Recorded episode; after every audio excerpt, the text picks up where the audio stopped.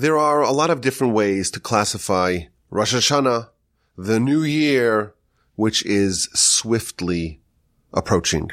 Of course, Rosh Hashanah is the day of judgment. Every human passes before God like an individual sheep and is judged. And what is going to befall that person, what is going to be bestowed upon that person is all determined on Rosh Hashanah.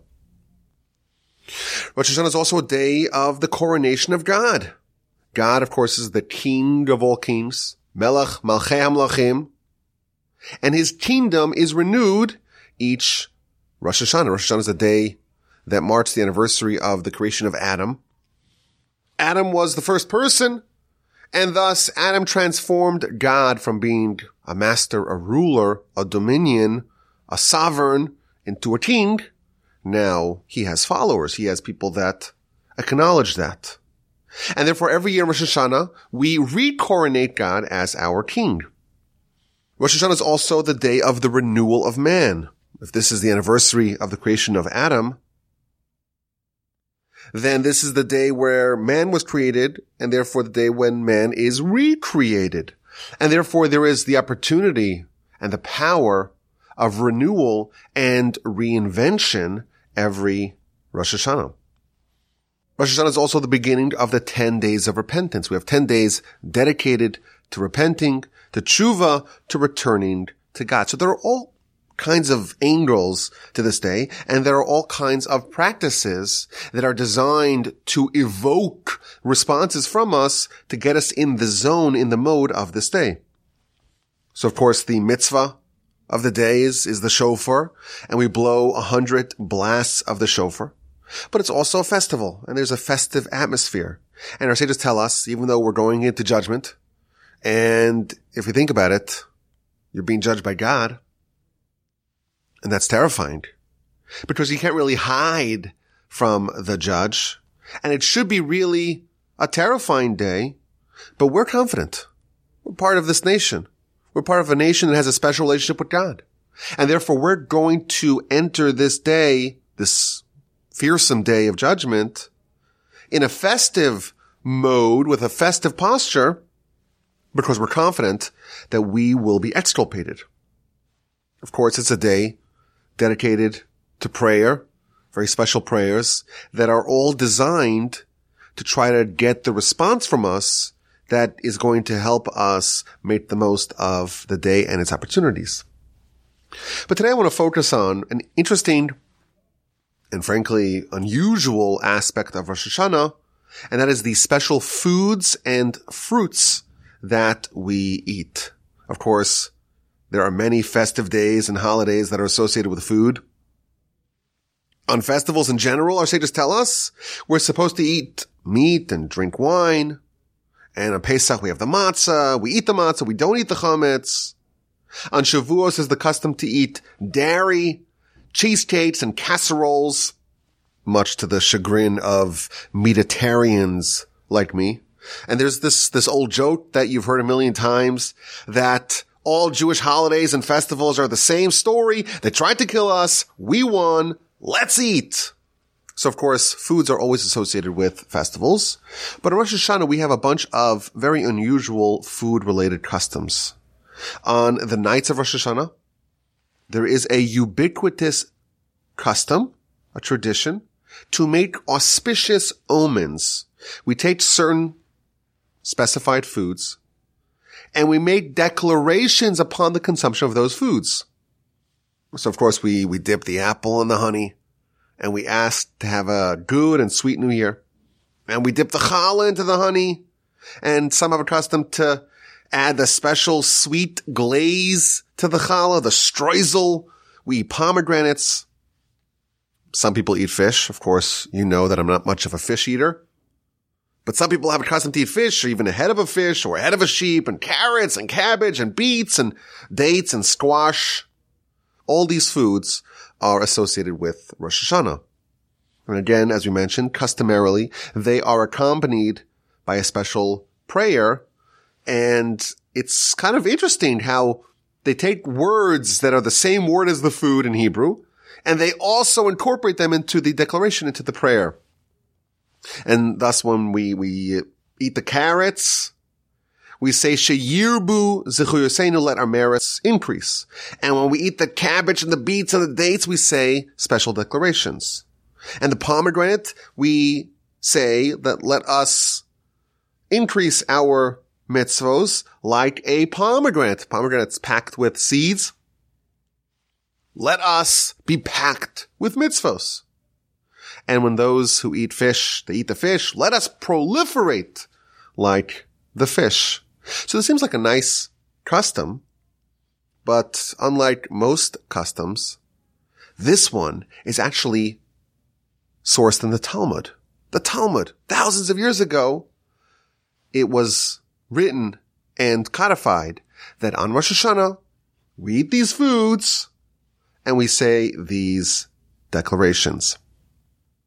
And what I want to do today is to try to understand what is the message of these foods? How can eating these foods and saying these prayers, how can they help us to have a more productive and meaningful Rosh Hashanah? We're eating these foods, these foods that seem to hint at what we really want from this year. And of course, all Jewish customs are replete with meaning and insight. And today I want to discover what is or some ideas about this interesting custom of the consumption of various foods and fruits on Rosh Hashanah. And we find some really interesting ideas. So I want to start with a general concept and then drill down to the specifics. The first idea is that, you know, this day in general is associated with fruits and not always in a good way.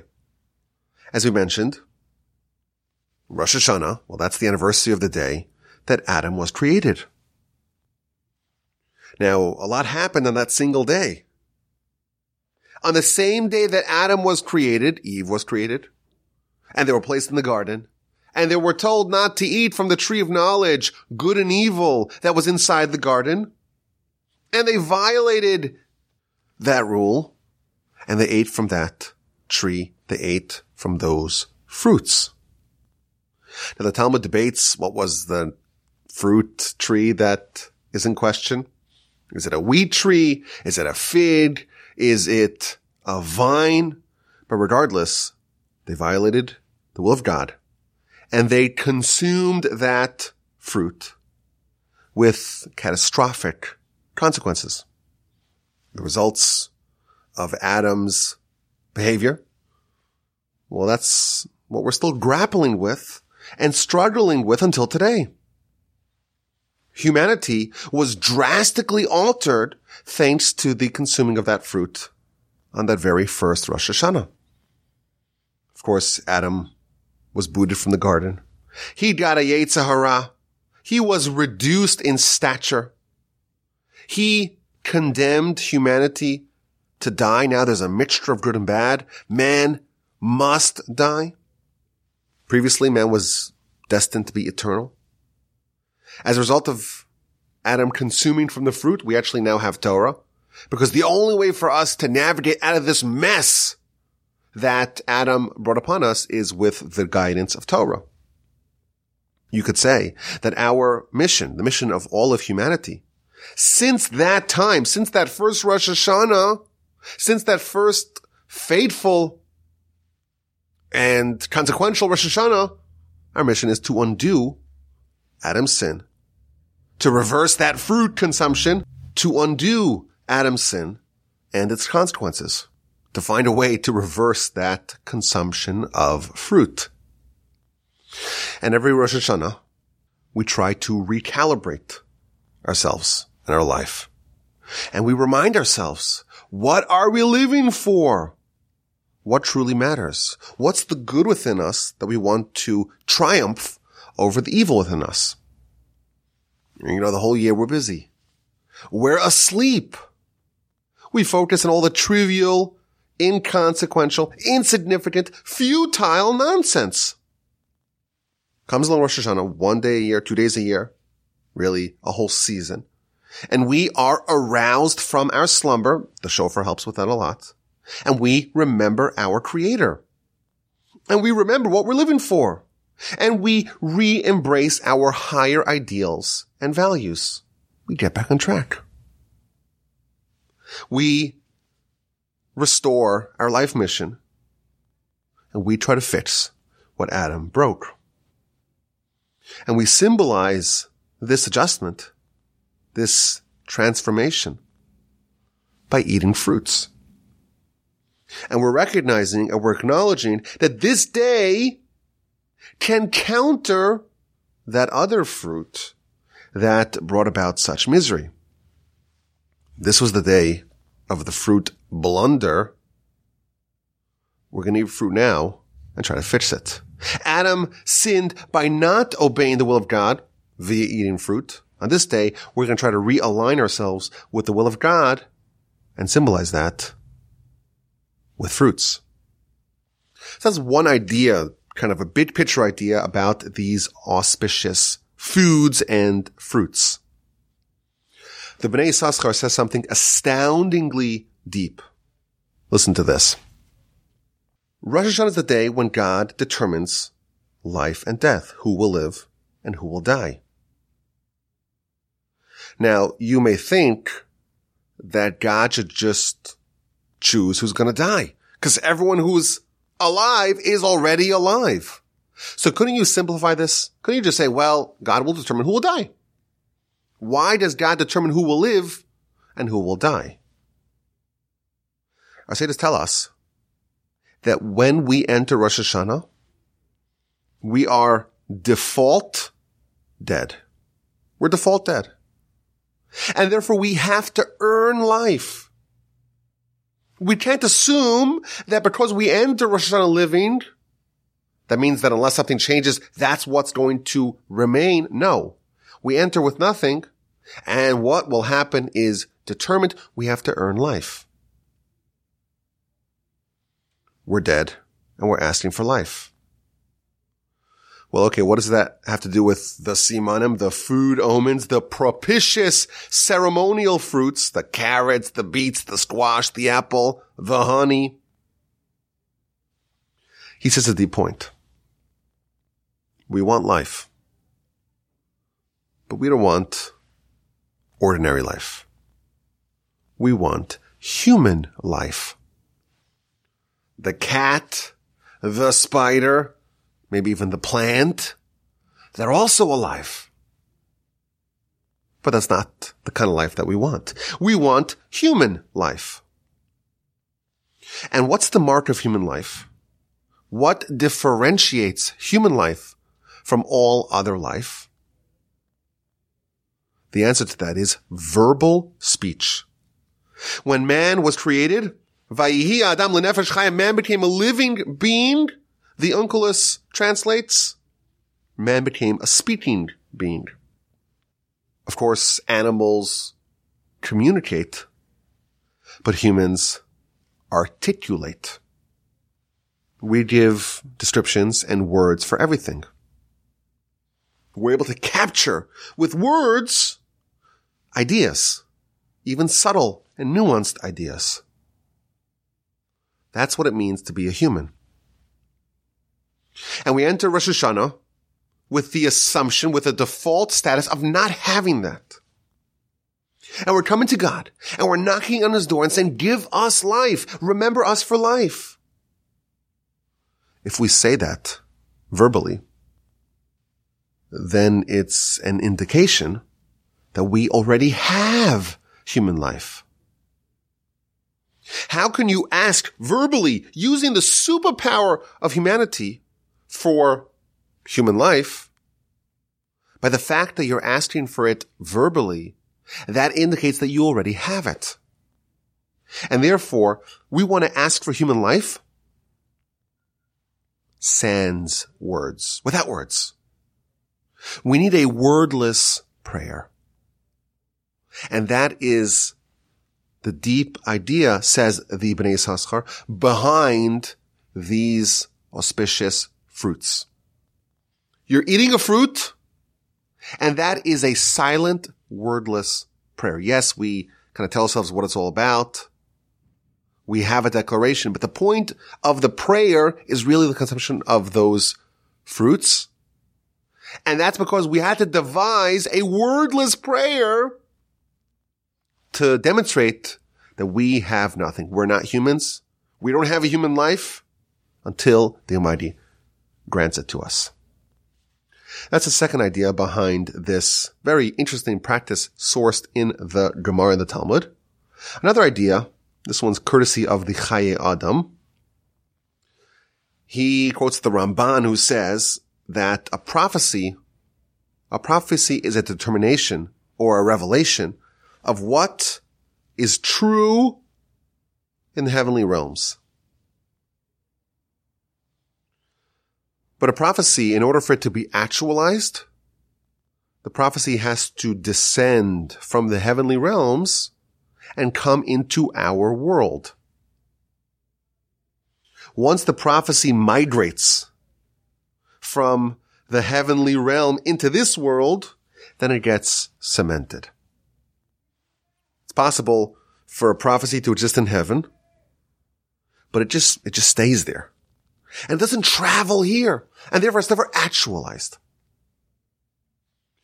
And that's what we're worried about. We're worried about prophecies remaining in heaven and not getting cemented into this world. We don't want the heavenly tidings to remain in heaven and not to transpose to this world. By eating these fruits, and talking all about the blessings that they are referring to, that they are invoking. We're trying to cement the good tidings and prophecies into action in this world. All those positive decrees that may be present in heaven, we want them to translate into this world. And thus we symbolize all the potential good tidings with these ceremonial foods. So we have three very deep ideas behind this really unusual but ubiquitous practice of eating all these foods that have all these prayers associated with them on Rosh Hashanah. It could be hearkening back to Adam and his destructive consumption of fruits on this day. And we're trying to fix that. It could be a wordless prayer to indicate that we are default dead and must be granted life. And it could be cementing bringing down, descending into this world the heavenly decrees, the, the positive heavenly decrees, making sure that they are grounded in this world. These are some of the big ideas behind the practice in general. Let's get down to the specifics. So of course, we have honey, and we dip the challah into the honey, and we dip the apple into the honey, and the apple's really sweet, and the honey's really sweet, and we have sweetness on top of sweetness, and we say, let us have a good and sweet year. What's the deeper message behind this? So our sages tell us that honey, honey is an outlier. It's not a standard ordinary food. Honey, of course, it's a byproduct. It's a derivative of the bees. If you want to eat a bee, it's not kosher. You want to eat the honey, the honey is kosher. So honey's kind of strange because it is violating what we would expect. We would expect that kosher food comes from a kosher animal and here suddenly kosher food comes from a non-kosher animal. So maybe part of the message of the honey is that let good emerge even from non-good. Let the pleasant, let the sweetness come out of the villain. But there's another unique attribute found in the honey. A very interesting halacha. Honey transforms that that is subsumed in it. The halacha tells us if you have non-kosher meat and it's in the honey, that that is consumed, immersed in the honey will eventually turn into honey itself. And thus, if you want a kosher way to eat non-kosher, you take that non-kosher, you dunk it into the honey, you leave it there long enough, it eventually will be transformed into honey itself. So isn't that an interesting aspect of, of, of honey? And this is really what's happening on Rosh Hashanah. There's a total transformation. Adam was created on Rosh Hashanah. This is the day when there was no Adam before Rosh Hashanah and comes along Rosh Hashanah. Now there's Adam. There's something new that didn't exist prior. Even when something did exist prior, it could be completely transformed on Rosh Hashanah. Our sages tell us that Sarah was completely barren. She did not have the ability to have children. She lacked the hardware, the biology necessary to bear a child. She was infertile and then came along Rosh Hashanah. And man is created. Man, of course, means mankind, humanity. Humanity is created and recreated on this day, and Sarah entered Rosh Hashanah as infertile, and she emerged as fertile. Same thing with Hannah. Same thing with Rachel. Someone could be in a state of being bad, not kosher. The bee, not kosher.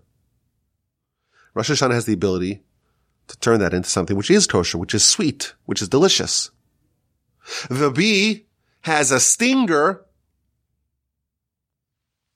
There's a certain menace like attribute to the bee, but what emerges is sweet. On this day, we were created.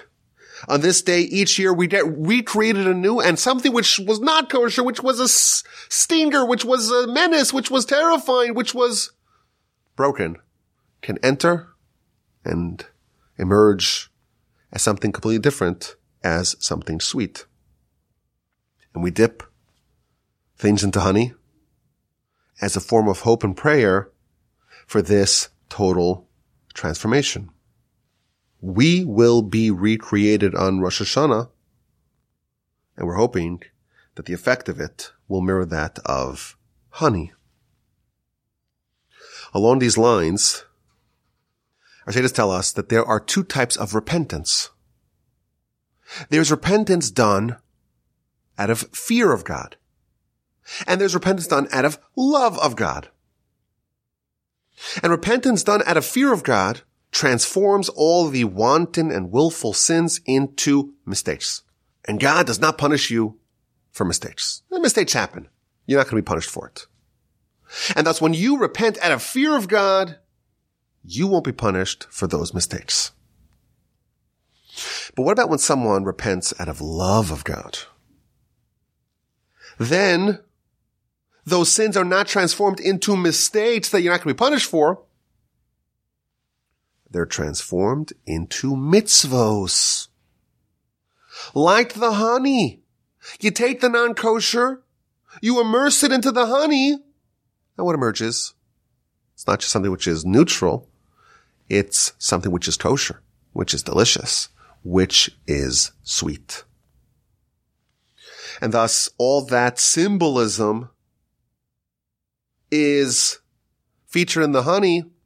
And these are ideas to help us get the most of this day and to realize the tremendous power and potency and opportunity that is found on Rosh Hashanah.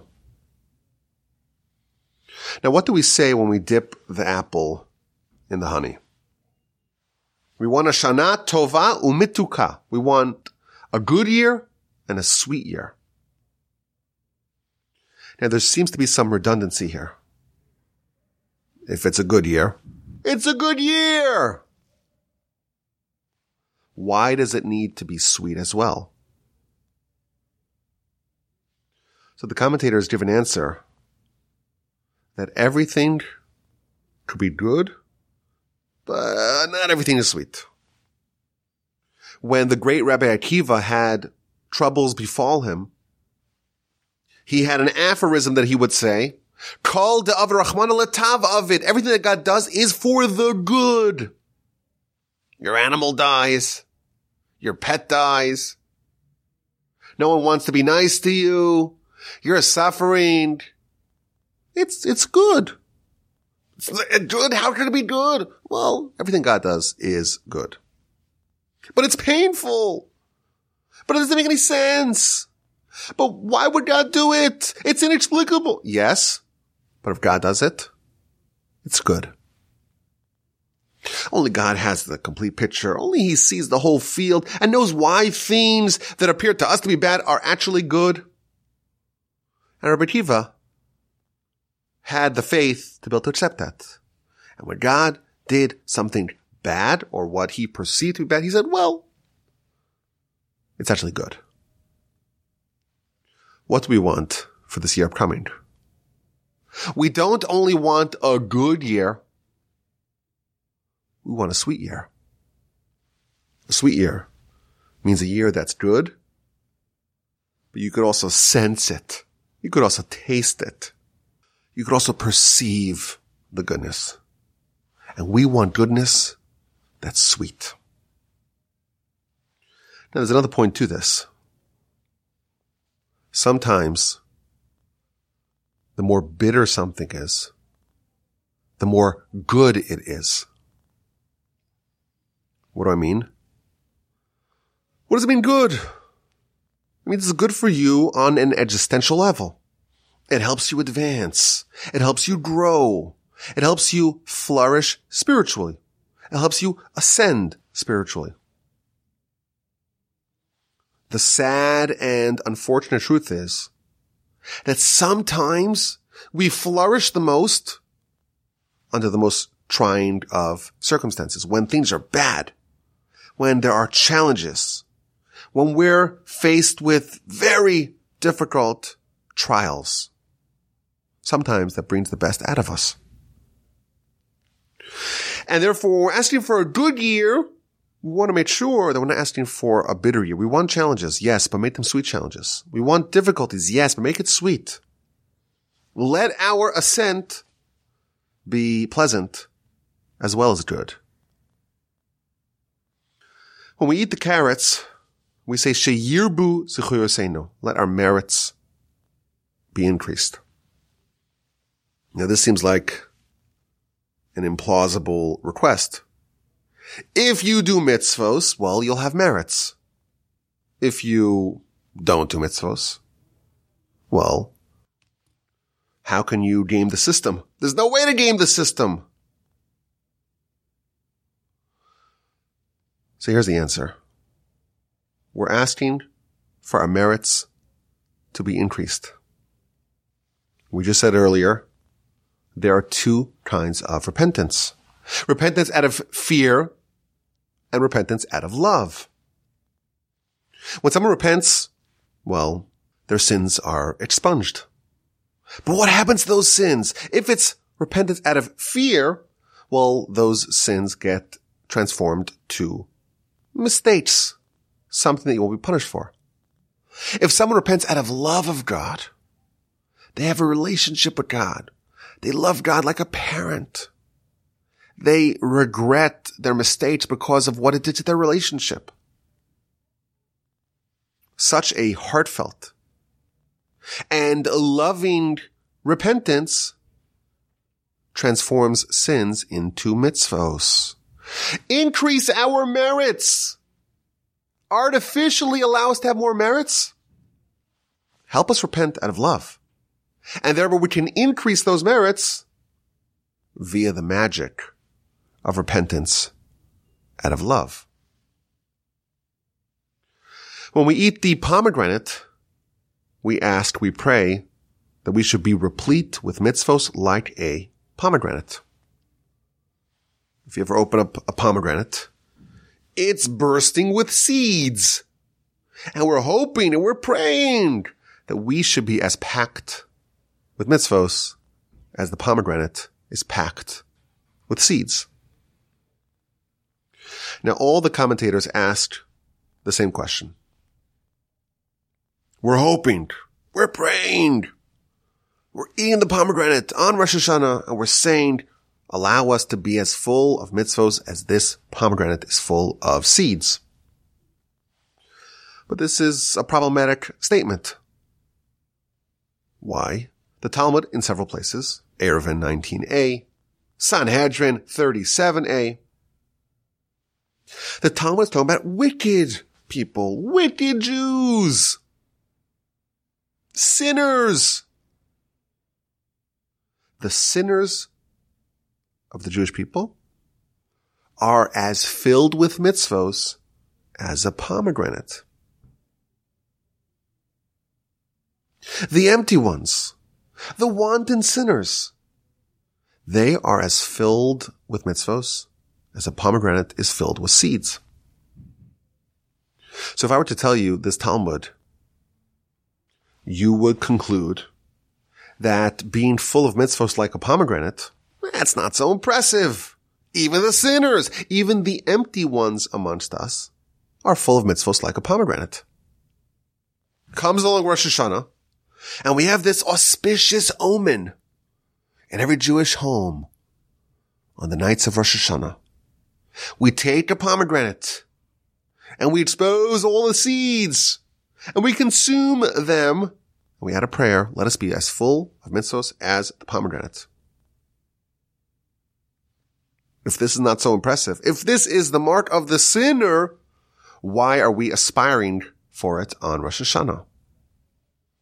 So all the commentators ask this question and they give a variety of answers. Some say, well, the wicked sinners, they're full of mitzvahs like a pomegranate, but that takes a whole lifetime. And we're hoping in one year to be as full of mitzvahs as a pomegranate. It shouldn't take a lifetime. Every year should be the equivalent of the mitzvahs of a sinner over a lifetime. One answer. A second answer is that the wicked ones, yes, they may have mitzvahs, but they also have tons of sins. And we're praying to have the mitzvahs, but not the sins. Others suggest, well, the sinners are like the peel of the pomegranate and, and it has some bitterness and they have mitzvahs, yes, but there's a degree of bitterness to it. There are a variety of answers given to this question. I want to suggest perhaps another explanation. The Talmud tells us that the sinners of Israel are full of mitzvahs like a pomegranate. Well, if they're full of mitzvahs, like a pomegranate, what are they missing? What's lacking if you are already full of mitzvahs like a pomegranate? So my grandfather, a blessed memory, used to say that, well, they have a lot of mitzvahs. The quantity is there, but not the quality. You have two people, they're both wrapped tefillin.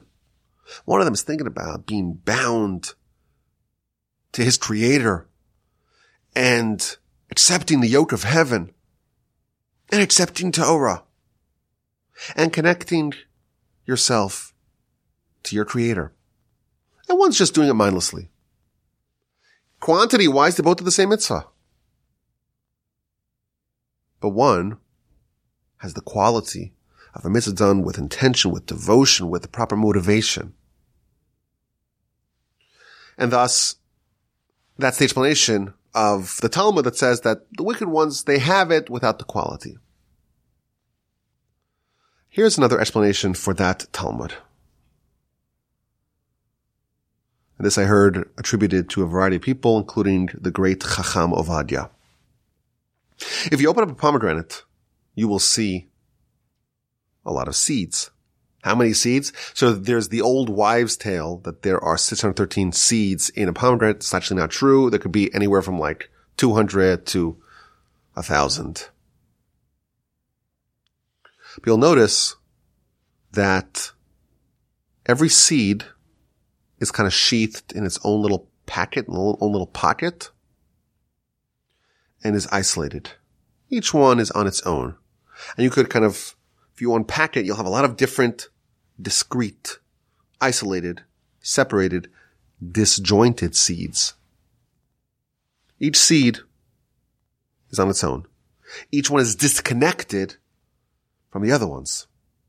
You look at an orange or any other fruit, it's more enmeshed, it's more one, it's more of a single unit. There's a certain coexistence of the fruit. There's like a symphony.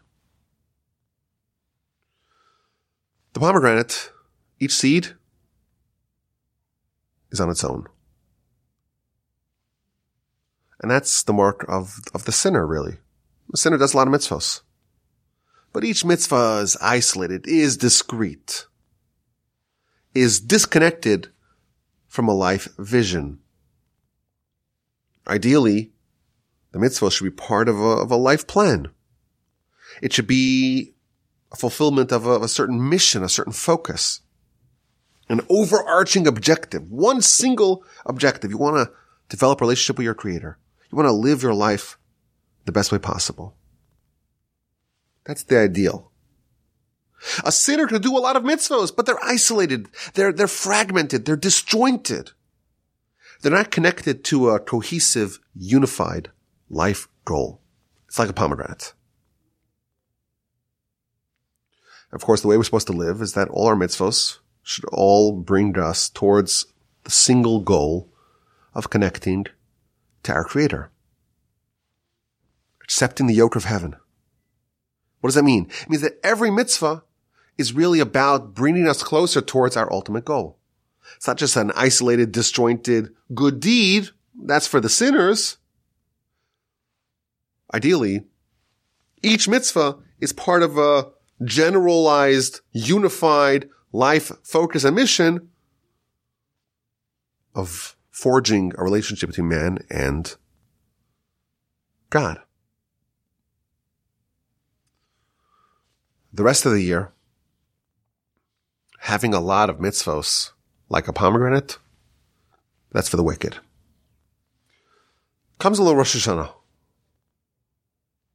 The whole day of Rosh Hashanah is all oriented to finding, to refinding, to rediscovering that unified purpose of life.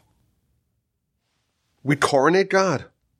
We accept his dominion and we refocus on what life is all about. Yom Kippur is all about the details. Every mitzvah, every sin, everything that we did right, everything that we did wrong. Rosh Hashanah is about the goal, the objective. What's life really about? What's the unified purpose of our lives? And we discover that and we rededicate ourselves back to the original mission. In that state, when we have a unified purpose, then we could say, now we want to be filled with mitzvahs like a pomegranate. It won't remain like a pomegranate. It will remain disjointed because now we need just the masses of mitzvos because now they're all marching to the same beat, bringing us towards the same goal of forging a relationship with God. Now we have a unified purpose. Those seeds are no longer isolated. They're part of the unified vision and purpose. And finally, some people who eat fish take the head of the fish. You know, we like to take in our family to have those little candies in the shape of a fish. You've seen those? We take that and we try to fulfill this custom with a fish that's more palatable to us. They take the head of the fish and they say, let us be like a head and not like a tail. And I've heard this described as the head is always looking forward. The tail is always lagging, looking backwards. If you look at the tail, if you're looking backwards, you're looking at missed opportunities of the past. On Rosh Hashanah, we have so much opportunity to reinvent ourselves, to recreate ourselves, to determine what kind of person we're going to be. We don't want to look back at the tail and regret not maximizing the opportunity of Rosh Hashanah. We don't want to be looking back in regret of missing this opportunity. May we all merit to have a Shana Tova Umituka, a good year, a sweet year, a year replete with blessing, a year replete with divine goodness, a year of very pleasant and sweet ascension. Let us all have a meaningful, uplifting, powerful Rosh Hashanah. Let us coronate God upon us. Let us rediscover what we're really living for and let us all be inscribed and sealed in the book of life. Please God, be another great year of Torah study from the Torch Center in Houston, Texas.